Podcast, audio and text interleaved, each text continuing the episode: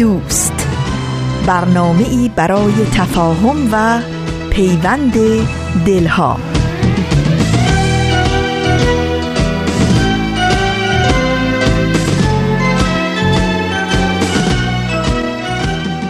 دوستان عزیزم شنوندگان خوب صمیمی همراه درود خدا بر شما روز و شب شما بخیر. این قسمت دیگری از مجموعه سهشنبه های نقره رادیو پیام دوسته که با کسب اجازه از محضر شما پخشش رو آغاز می‌کنیم. اگر شمال یا جنوبید اگر شرق یا غربید اگر شب یا روزید هر ساعتی از شبانه روز که دارید برنامه ما رو میشنوید بهتون درود میفرستم. من هومن عبدی هستم. خیلی خیلی متشکرم که این هفته هم همراه برنامه ما هستید. طبق روال سه شنبه ها این هفته قسمت جدید دیگری از مجموعه شعله رو به اتفاق خواهیم شنید و بازپخش یک قسمت دیگه از فصل دوم سپر سخن رو همراه با هم میشنویم. از اینکه با سه شنبه های نقره این امروز همراهید ازتون تشکر می‌کنم.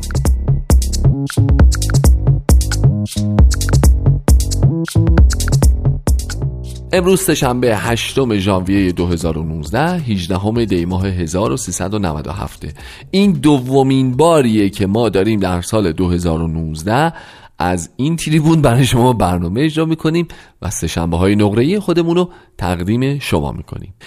هفته پیش یادتون باشه ما کشفیات بسیار مهمی به کمک مؤسسه ژئوفیزیک برای شما به ارمغان آوردیم. به شما از طریق علمی و با محاسبات دقیق نجومی ثابت کردیم که بابا کریسمس تولد حضرت مسیح سهشنبه بود.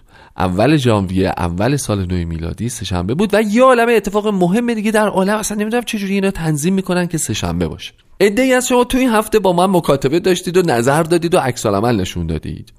و خیلی جالب بود نظراتتون. خیلی از شماها معتقدید که هومن عبدی اشتباه می‌کنه که فکر می‌کنه که خورشید عالم از سهشنبه های نقره ای در بدایت سال 2019 طلوع می‌کنه. دوستان عزیزان من مدرک دارم سند دارم و حکایت دارم. الان بهتون یه حکایتی میگم این حکایت رو دقیق گوش بدید.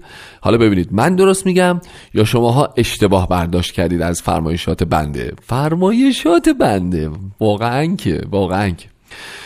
این حکایت رو حتما شما شنیدید که یک آقای خروسی بود. طبق روال مرغ و جوجه هایی در اطرافش زندگی می‌کردن. این آقای خروس تصور خودش و خانواده محترمشون این بود که تا آقای خروس بلند نشه و ندای قوقولی قوقو سر صبح سر نده خورشید عالم تا در نمیاد که. اصلا این این تصور غالب بود دیگه. اینجوری فکر می‌کردن همشون.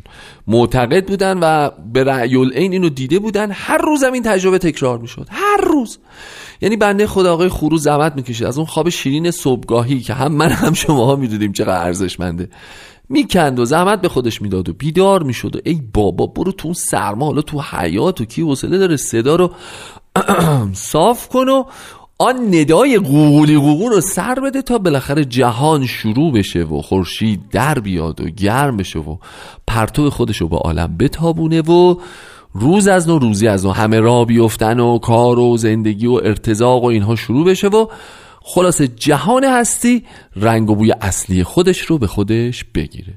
آقا چرخ گردون گذشت و گذشت و گذشت تا بالاخره یه روزی آقای خروسخان مریض شد و افتاد در بستر بیماری و خانواده دو تا نگرانی بزرگ داشتن. اولیش به خاطر سلامتی خود جناب خروسخان پدر خانواده بود.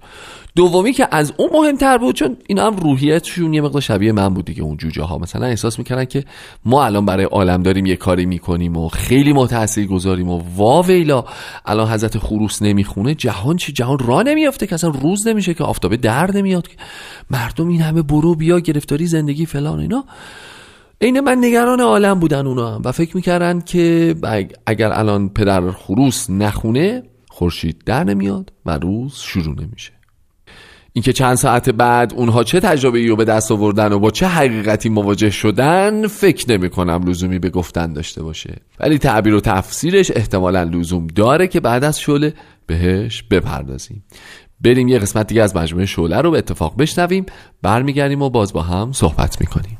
واحد نمایش رادیو پیام دوست تقدیم می‌کند. شوله مروری بر زندگی بعضی از مؤمنین اولیه آین بهایی. فصل دوم آشنایی با اولیا حضرت ماری ملکه رومانیا اولین تاجدار در عالم بهایی. برگرفته از کتاب ملکه رومانیا و آین بهایی نوشته ایان سامپل. این برنامه قسمت چهارم از فصل دوم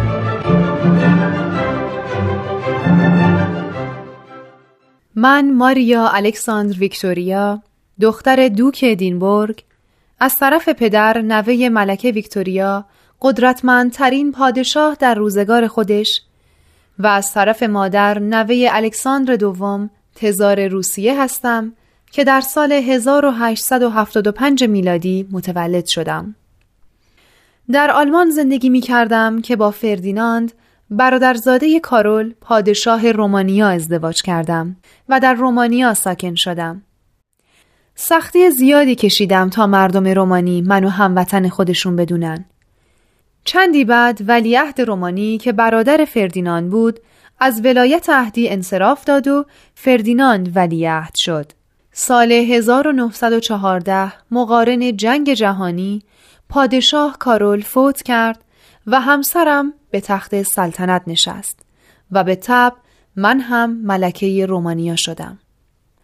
ولی هشت سال بعد تاجگذاری کردیم تا اینکه در سال 1926 یک خانم بهایی آمریکایی به نام مارتا روت کتاب بهاءالله و عصر جدید که نوشته یک محقق ادیان اسکاتلندی بود رو برام فرستاد به همراه شمایل عبدالبها فرزند ارشد بهاءالله و یک نامه من از تعالیم جهانی بهاءالله شگفت زده شدم و با اطمینان خاطر آین بهایی رو پذیرفتم و مصمم شدم با نوشتن مقالاتی مردم دنیا رو از ظهور بهاءالله با خبر کنم. دخترم الینا هم با من هم عقیده است. ما هر دو خیلی خوشحال شدیم که هم ملکه ویکتوریا هم الکساندر دوم تزار روسیه که ما از نسل اونها هستیم جزو سلاطینی بودند که بهاءالله خطاب به اونها الواحی صادر کرده و برای اداره امور اونها را هدایت فرموده بود.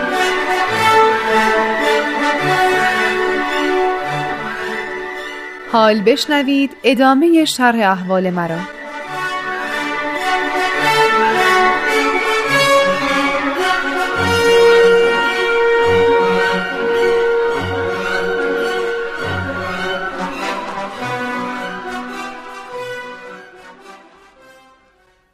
مارتای عزیز گفتم تا فرصت هست و قبل از اینکه ما رو ترک کنی برای من و ادینا هرچه بیشتر از آین بهایی بگی. منم از دعوتتون تشکر می‌کنم. چه جای خوبی رو برای گفتگو انتخاب کردین. کتابخونه یکی از جاهایی که من از موندن در اونجا سیر نمیشم. مادر امروز صبح درباره نامه بهاءالله به تزار روز صحبت شد. مایلید از محتوای نامه ویکتوریا هم چیزی بشنویم؟ من هم مشتاقم. بهاءالله در این نامه از کار ملکه قدردانی فرمود. چه کاری؟ لغو بردهداری و خرید و فروش غلام و کنیز. اوه بله درسته. در این نامه به اون تاجدار قدرتمند که می‌گفتن سرزمینش اونقدر بزرگه که آفتاب درش غروب نمی‌کنه میفرمایند رها کن اونچه رو که در روی زمین هست. سپس زینت بده سرت رو به تاج ذکر الهی. بهاءالله در همون ابتدای نامه ناپایداری دنیا رو در مقابل ایمان به حقیقت گوشزد می‌کنه و ملکه رو دعوت می‌کنه به آین جدید و در معرفی خودش میفرماید همون کسی هستند که در انجیل به آمدنش وعده داده شده. با چه اقتداری ملکه رو مورد خطاب قرار داد؟ بله. بهاءالله در مورد لغو بردهداری به او میفرماید به خاطر این عملت خداوند پاداش برات در نظر گرفته. واقعا مقتدرانه بیان شده. یک نفر از یک کشور فقیر و درمانده مثل ایران که از وطنش رونده شده و اسیر و محبوس شده و تازه هیچ حامی هم نداشته بعد به سلاطین قدرتمند اروپا نامه بنویسه اون هم با این لحن. مثل اینکه اونها زندانی او هستن. مسلما اگه بهاءالله یک زندانی خطاکار بود چیزی نمی‌خواست جز آزادی و رهایی از زندان نه طرح کردن مسائل روحانی. مارتا هیچ وقت در جایی گفته بود که من آزادی می‌خوام؟ بهاءالله فرموده من زندان رو قبول کردم تا مردم از نفس و هوا آزاد بشن. همه ادیان به ظهور بهاءالله وعده داده بودند ولی مردم اینطور با اون رفتار کردن. الان یه نکته یادم اومد بد نیست برای شما هم بگم. میشنویم. در ایران یعنی وطن بهاءالله عدهای از مخالفین تهمت‌های فراوانی به بهاءالله و پیروانش زدن. یکی از این اتهامات این بود که می‌گفتن آین بهایی ساخته روسها و انگلیسی هاست. اوه. خب با چه هدفی؟ که چی بشه؟ که قدرت ایران رو کم کنن. اونطور که تاریخ نشون میده ایران ضعیفترین مملکت در دوره قاجار بوده. مملکتی فقیر و درمانده. خب منظور شما از بیان این مطلب چی بود؟ منظورم این بود که همین الواح مقتدرانه بهاءالله به سلاطین به خصوص به تزار و ملکه ویکتوریا نشون میده که این اتهامات چقدر بیاساسن. اگه بهاءالله معمور روس و انگلیس بوده اولا چرا این دو قدرت بزرگ نجاتش ندادن؟ ثانیا چطور یک معمور به رئیسش میگه بیا از من پیروی کن؟ چقدر این اتهامات کودکانه است؟ حالا با این اتهامات به نتیجه هم رسیدن؟ مردم ایران اسیر تقلید بودن یعنی مقلد بودن. یعنی چی؟ روحانیون به مردم می‌گفتند درک و فهم شما از مسائل دینی خیلی کمه. ما راه درست رو به شما نشون میدیم. مردمم پول به اونا می‌دادن و تسلیم هر نظر و فکرشون می‌شدن. به خاطر همین این مردم عادت نکرده بودن تحقیق کنن. یکی از تعالیم بهاءالله تحری حقیقته یعنی جستجوی حقیقت کردن نه پیروی از افکار دیگران. پس شاید یکی از دلایل مخالفت با بهاءالله همین تعلیم بوده. هنوزم همینطوره. به خاطر همین عده زیادی از مردم شانس درک حقیقت رو از دست میدن. عجب. خب دیگه به ملکه ویکتوریا چی گفت؟ اولیا حضرت اسرانه آماده است. تشریف میارین؟ بریم مارتای عزیز بریم برای اسرانه. ممنونم اولیا حضرت.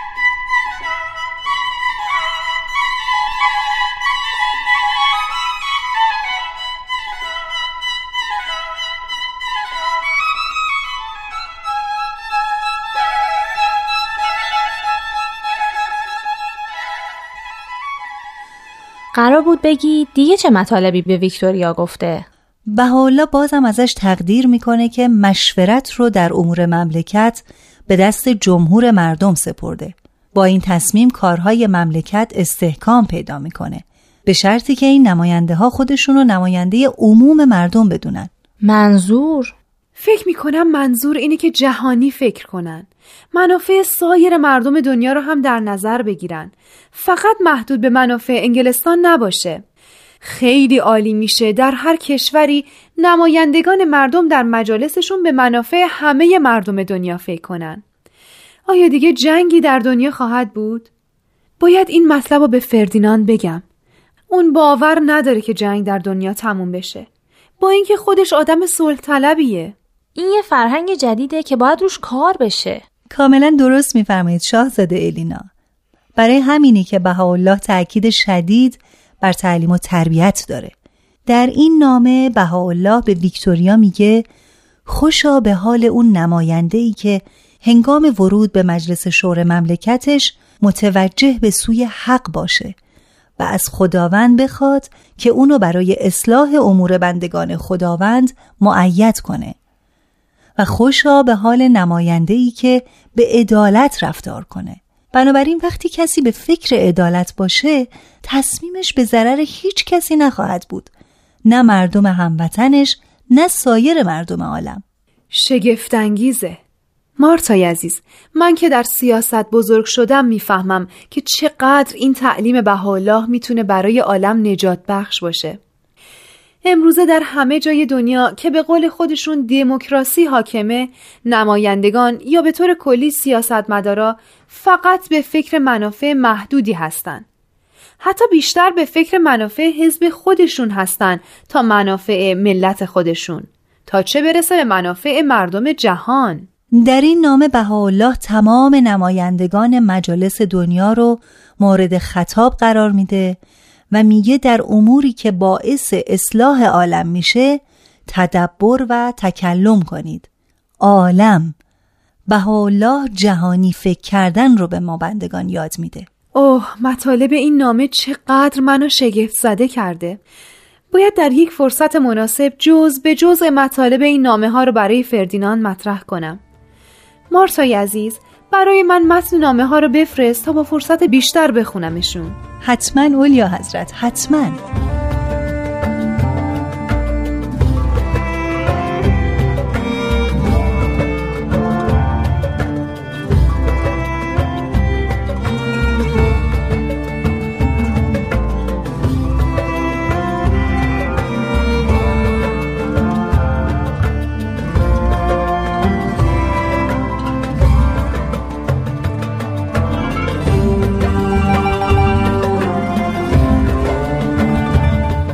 فردیناند بهاءالله پادشاهان رو چطور مخاطب قرار داده؟ تو هم گوش کن. گوش می‌کنم ولی انتظار نداشته باش که پیرو این آین بشم. قرار نیست تغییر دین و عقیده بدی. ببین اگه خوبه تو هم اجرا کن. خب گوش می‌کنم. بهاءالله میگه ای پادشاهان عالم ما هر سال می‌بینیم که مصارفتون رو زیادتر می‌کنین و این مصارف رو تحمیل می‌کنین به مردم. بهاءالله میگه این ظلمی بزرگه. از آه و ناله و گریه مردم بپرهیزید. میگه چیزی فوق طاقت مردم بهشون تحمیل نکنین. می‌دونی چه نکته مهمی میگه؟ میگه این مردم خزائن شما هستن. مبادا حکم کنید بر اونها چیزی رو که خدا حکم نکرده. یعنی بر خلاف اراده الهی و خواست خداوند به اونها حکم نکنین. مبادا اونها رو بسپرین دست دزدا. برداشت من اینه که بر معمورین حکومتی که باید حافظ جان و مال و ناموس مردم باشن نظارت کنین که مبادا افراد ناشایستی باشن و حقوق مردم رو پایمال کنن. این حرف کاملا درسته. من شخصا مردم رو دوست دارم و تمایلی به این ندارم که مردم رو به دزدان بسپارم. ولی من که نمی‌تونم در سراسر مملکت همه مامورین رو کنترل کنم. چرا نمیشه؟ باید قوانین محکم گذاشت. اگه رؤسا رو کنترل کنی و اونها هم زیر دستاشونو و اونها هم زیر دستای پایین ترشونو میشه انتظار داشت که عدالت برقرار بشه. فردیناند من دیگه تمایلی ندارم برای قصرم هزینه کنم. همینطور که هست باشه.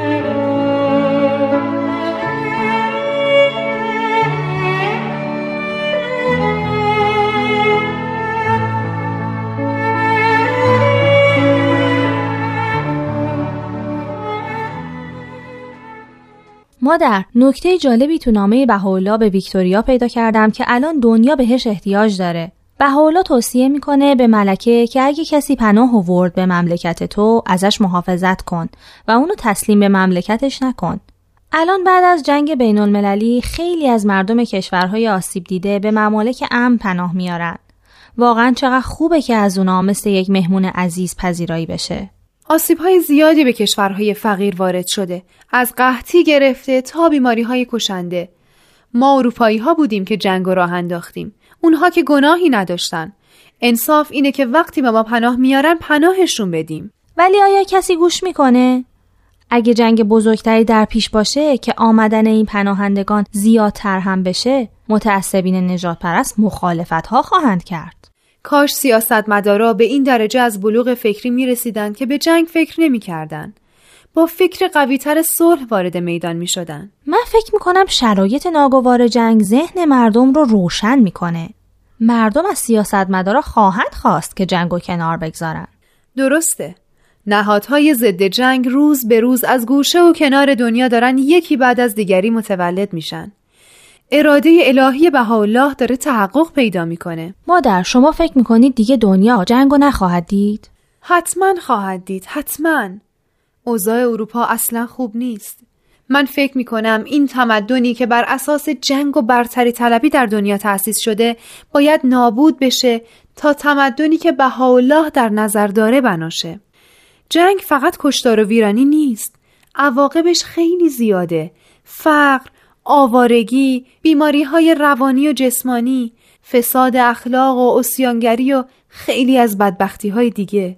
با این حساب اگه جنگ جهانی دیگه ای راه بیفته با پیشرفتی که در علم حاصل شده هم کشتار بیشتری خواهد شد هم ویرانی های بدتر هم عواقب وخیمتر.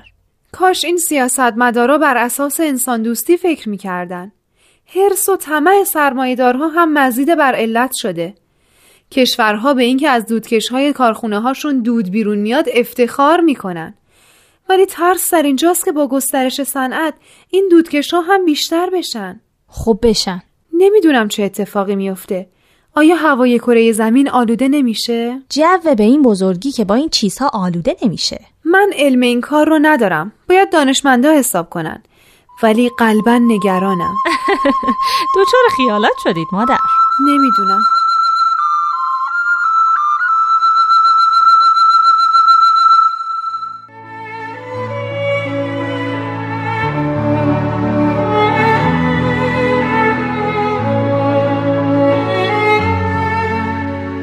من که احوالم خوب نیست.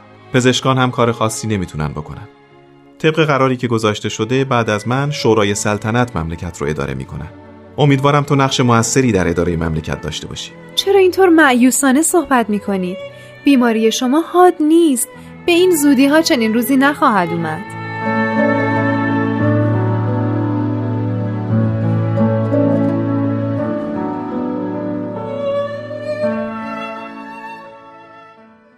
مادر این چه کتابیه که دارید می‌خونید؟ هفت وادی اثر بهاءالله است وقتی مارتاروت اینجا اومده بود این کتاب برام آورد. درباره چیه؟ کتابی عرفانیه. برای تزکیه نفس و سیر و سلوک در طلب حق.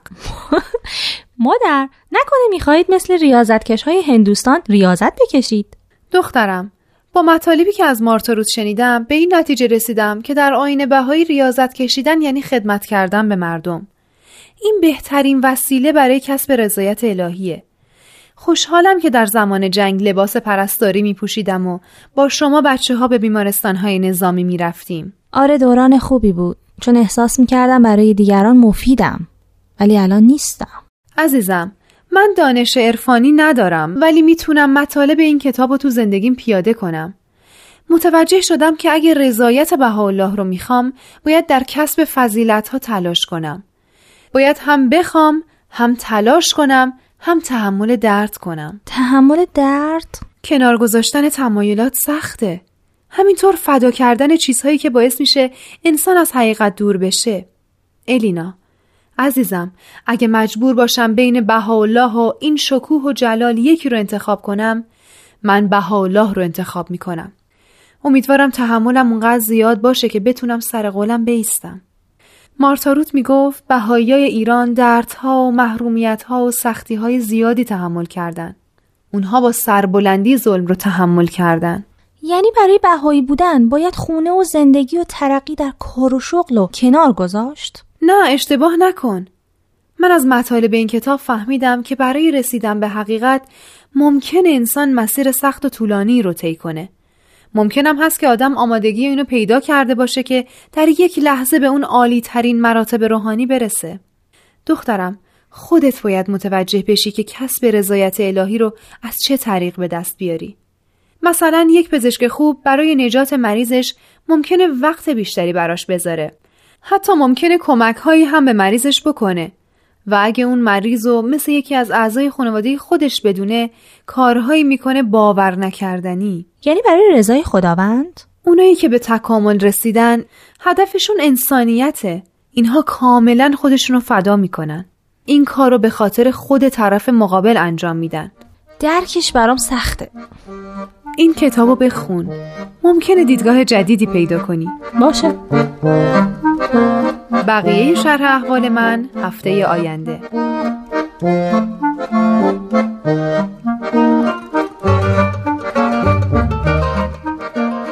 خب ماجرای آقا خروسه هم که با هم مرور کردیم خانوادش چند ساعتی که گذشت و دیدن ای بابا بدونی که آب از آب تکون بخوره آفتاب اومد بالا و روز شروع شد و همه چی دوباره از نوع شکل و رنگ و بوی همیشگی رو به خودش گرفت.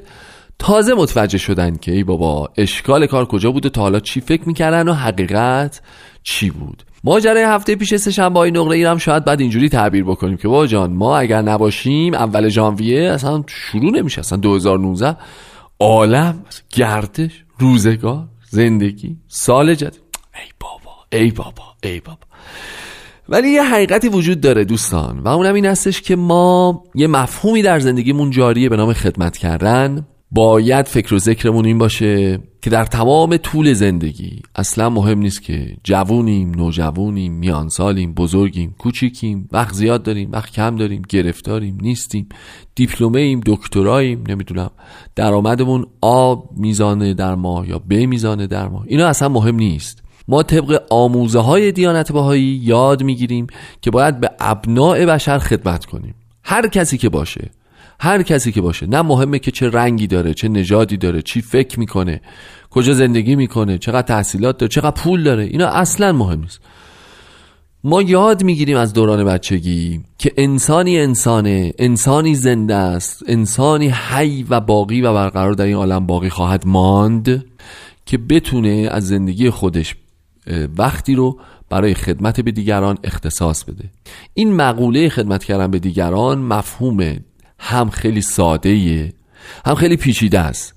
یعنی یه موقعی آدم با خودش فکر می‌کنه که من چرا باید از خواستهای فردی خودم از ساعتهای زندگی خودم از آمال و آرزوی خودم بزنم برای اینکه به عده دیگری سرویس بدم. ولی از طرفی وقتی آدم در کنهش میره و مرور می‌کنه می‌بینه چقدر مفهوم متعالی و والا و ارزشمندیه برای انسان که بتونه به این حد از بلوغ درک گذشت یا ایثار برسه که بخش های از زندگی خودش رو در ابعاد مختلف بگذاره و صرف دیگران و کمک به دیگران و پیشبرد اهداف اونها و بهتر کردن فضای زندگی اونها بکنه. این اتفاق به نظر می‌رسه یکی از نشانه های بلوغ عالمه. یعنی هر چقدر که ما بتونیم تو زندگی خودمون بیشتر متمرکز بشیم رو مفهوم خدمت و به دیگران خدمت بکنیم از جان و دل بدون چشم داشت و بدون اینکه خدایی نکرده دنبال این باشیم که حالا ما این خدمت رو کردیم و آیا چگونه این خدمت در این چرخ گردون میچرخد و میچرخد و میچرخد و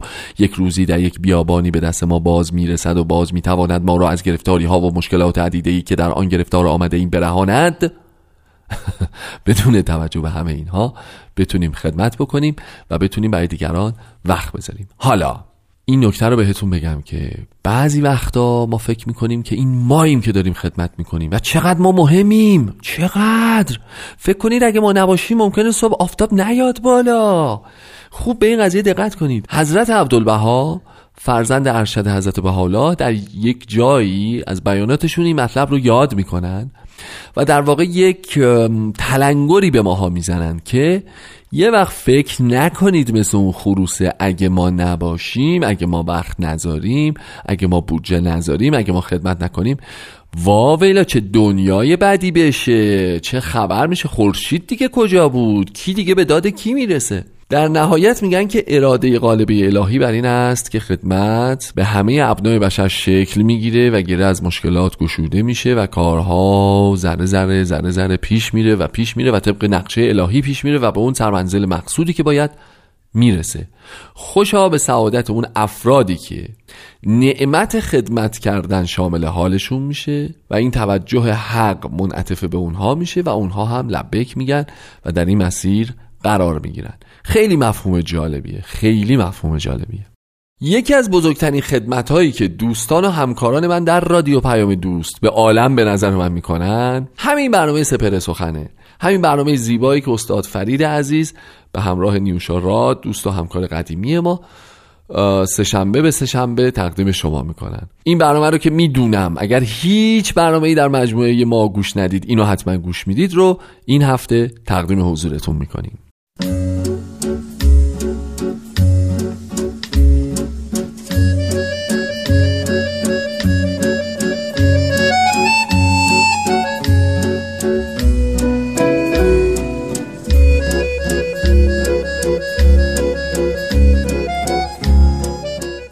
سپهر سخن فصل دوم.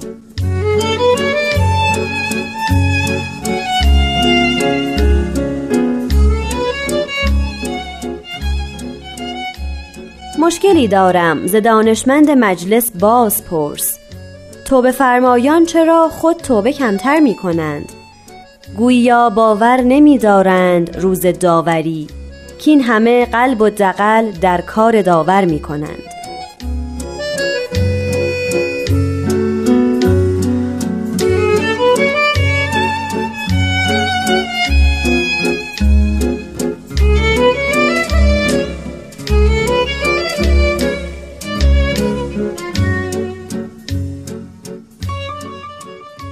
دوستان عزیز شنوندگان دوست داشتنی رادیو پیام دوست وقت شما به خیر. من نیوشا راد هستم. این دومین فصل از سپهر سخنه که اختصاص داره به بیانات حضرت باب مبشر دیانت بهایی. در این قسمت هم من یکی از بیانات اون حضرت رو براتون می‌خونم و استاد بهرام فرید ما رو با مفاهیم نهفته در اون بیشتر آشنا می‌کنن. با ما همراه باشید.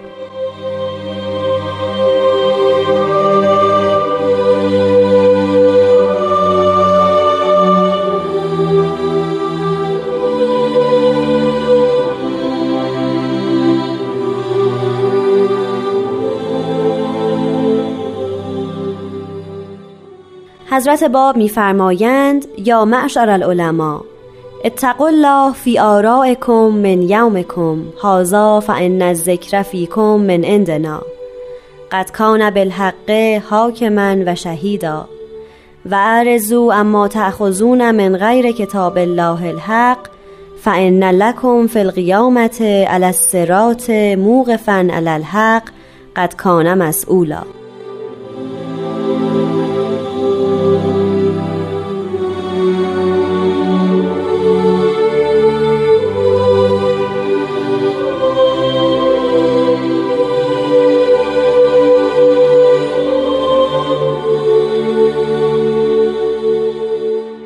شنوندگان فرهیخته و دانا خوشحالم از اینکه یک بار دیگه در خدمت شما هستم.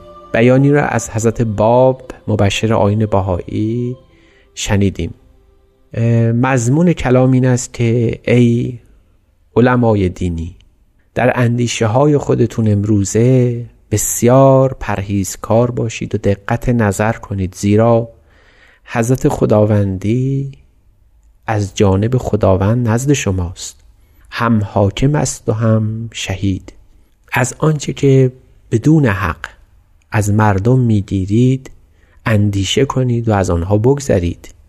زیرا در روز قیامت بر پل سرات خواهید ایستاد و مسئول آنچه کردید خواهید بود. حضرت باب این بیان مبارک رو در اثری از آثار خودشون نقل کردن به نام قیوم الاسما. همونطور که در کتاب تاریخی ما خانده ایم قیوم الاسما نام اثری است از حضرت باب که در نخستین سال ظهور ایشون در شهر شیراز نازل شد. این اثر از اون حیث قیوم الاسما نامیده شده که تفسیر سوره یوسف است. سوره یوسف در قرآن نازل شده و حضرت باب این سوره رو تفسیر فرمودن. بنابراین نام دیگر این کتاب تفسیر سوره یوسف یا قیوم الاسما و احسن القصص است. یکی از بهترین داستان هاست داستان یوسف و زلیخا داستان یعقوب و یوسف داستان سجنش آنچه که بر یوسف رفته آنچه که یوسف تحمل کرده از آنچه که ذلت بر او پسندیدند و عاقبت خود یوسف به نهایت عزت و شکوه رسید. یعنی در این تاریخ سینوسی دینی نقطه شروع به اوج خودش می‌رسه. در اونجا دشمنی با او میشه. دین تحت ظلم قرار می‌گیره. او رو سعی می‌کنن به قعر چاه ببرن اما اینطور نخواهد موند و به امداد الهی همین دین الهی همین ظهور حق همین پیامبر خدا تفوق پیدا می‌کنه. پیروز میشه و باز به اوج شکوهش در دنیا می‌رسه. در برابر این نور خدا که روشنگر همه عالم هست ظلمتی هم قیام می‌کنه. ظلمتی هم روبرو میسته این ظلمت از نظر حضرت باب در قیوم الاسما از دو طایفه برمیخیزه. یعنی رویارویی خداوند با دو جبهه از منکران خداونده. یکی از اینها سیاست مدارانند که حضرت باب با اونها تحت عنوان پادشاهان سلاطین در قیوم الاسما یاد کرده و همون در همون سوره اول قیوم الاسما به این افراد توجه کردند و اونها رو بار دیگر به مسئولیت بزرگی که بر دوش دارن متذکر فرمودن سوره دوم کتاب قیوم الاسما سوره است که خطاب علما میشه. علمای دینی به خصوص علمای مذهبی در اسلام و به نحو خاص اخص علمای شیعی در ایران. اونها که در برابر حضرت باب قیام کردند و حضرت باب بار دیگر اونها رو فراخان کردند در این اثر و به اونها متذکر شدند که مسئولیت دینی اونها به چه شکل و به چه نحو است. یک جوان 24 ساله در عصر قاجار در قرن 18 هم در سال 1850 میلادی یعنی حدودا 170 یا 180 سال پیش قیام می‌کنه و اولین تیغ نقد خودش رو بر فرق علمای مذهبی فرود میاره. اونها رو متذکر می‌کنه که مسئولیت بزرگشون در این دنیا به پایان رسیده.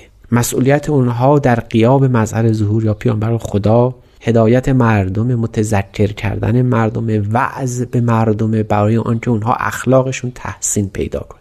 ولی در طول این هزار سال از ظهور حضرت خطی مرتبت حضرت محمد به این طرف این مسئولیت آهسته آهسته رنگ باخت مخدوش شد و تبدیل شد به حکومت.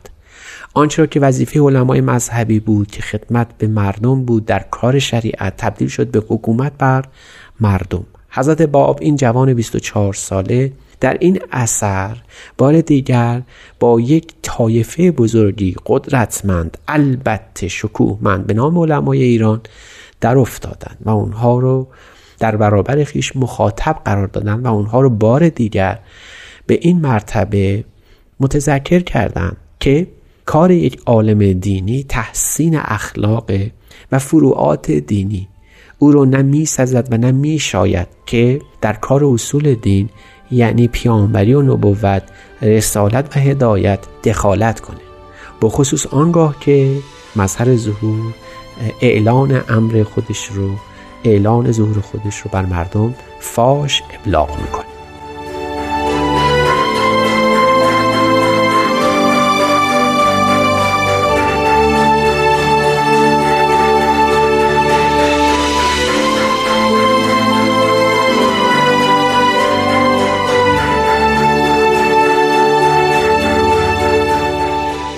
شنوندگان عزیز حضرت باب در این بیان در بیانی که شنیدیم میفرمایند ای گروه علما ای علمای دینی ای علمای مذهبی در اندیشه های خودتون امروز دقت نظر کنید. زیرا حق برپا شده. اون ذکری که خداوند وعده داده بود در قرآن که قیام خواهد کرد روز قیامت عهدهدار حکومت بر مردم هست بار دیگر قیام کرده. او ظاهر شده. در امروز اگر تا امروز هر کاری که کردید و هر عملی که مرتکب شدید شاید بتوان بر او عذری بهانه ای تراشید. ولی در این ظهور در این ایام دیگه عذر و بهانه در کار نیست.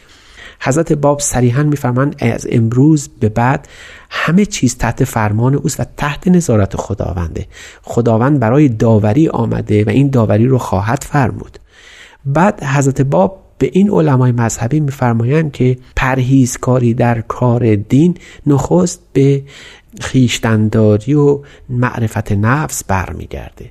یک عالم مذهبی باید خیشتندار باشه نه از مردم نه بر مردم بلکه بر خیشتن خودش بر نفس خودش و جلوی نفس اماره خودش رو باید دائما بگیره. بعد می‌فهمند که از آنچه که بر مردم کردید از آنچه که از مردم گرفتید به غیر حق می‌فهمند اعراض کنید روی برگردونید بار دیگر به سوی خدا بشتابید. زیرا وظیفه شما سمت و سوی خداست. عهدهدار کار دین شمایید و از این علمای مذهبی می‌خواهند که تا قیامت حق فرا نرسیده یعنی مرگ فرا نرسیده بار دیگر به حق توجه کنید و از آنچه که بر مردم کرده اید پشیمانی بجویید. از مردم اخذ کردید اقتباس کردید. از مردم گرفته اید اموالشون رو ناموسشون رو. از مردم آنچه را که حق اونها بود حق آزادی حق گفتار حق زندگی زندگی مادی اینها را از مردم گرفتید بار دیگر بعد به اونها بازگردونید. حضرت باب میفهم اگر چنین نشود اون روز انتقام الهی در کار است. و یکی از شعون این انتقام این است که حسرت از حق و حقیقت پرستی دائما فراچشم اونها خواهد موند.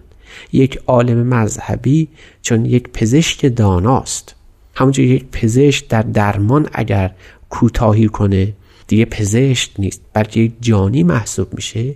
یک عالم دینی هم اونجا که می‌خواهد مردم رو به حق دعوت بکنه اگر کوتاهی بکنه اگر نقصانی در کارش پیدا بشه. بدتر از اون طبیبی است که فقط به علاج جسمانی خیانت کرده.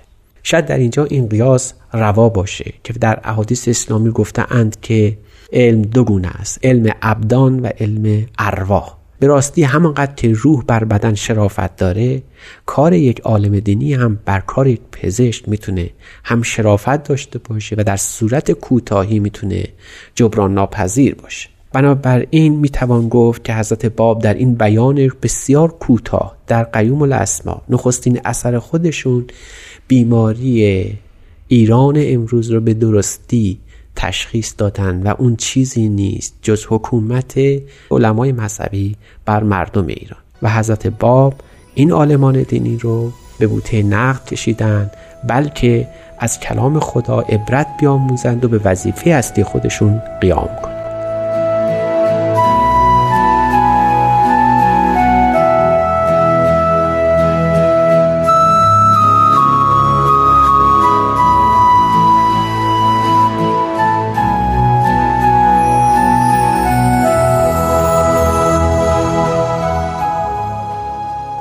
دوستان من مرسی که با ما همراه بودید. لطفا برنامه های بعدی سپهر سخن رو هم در هفته های آینده گوش بدید. همچنین شما می‌تونین از طریق کانال تلگرام ما این برنامه و دیگر برنامه های رادیو پیام دوست رو بی واسطه و بدون استفاده از فیلتر شکن بشنوید و دانلود کنید. آدرس کانال هست Persian BMS من نیوشا راد هستم و به اتفاق استاد بهرام فرید و تهیه کننده این برنامه پارسا فنایان روزگاری خوش براتون آرزو می کنم خدا نگهدار.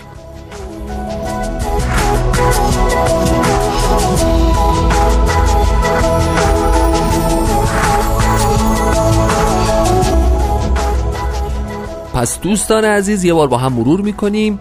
همونطوری که اگر سهشنبه های نقره در اول ژانویه پخش نمی‌شد سال نو میلادی شروع نمی‌شد ایداد بیداد.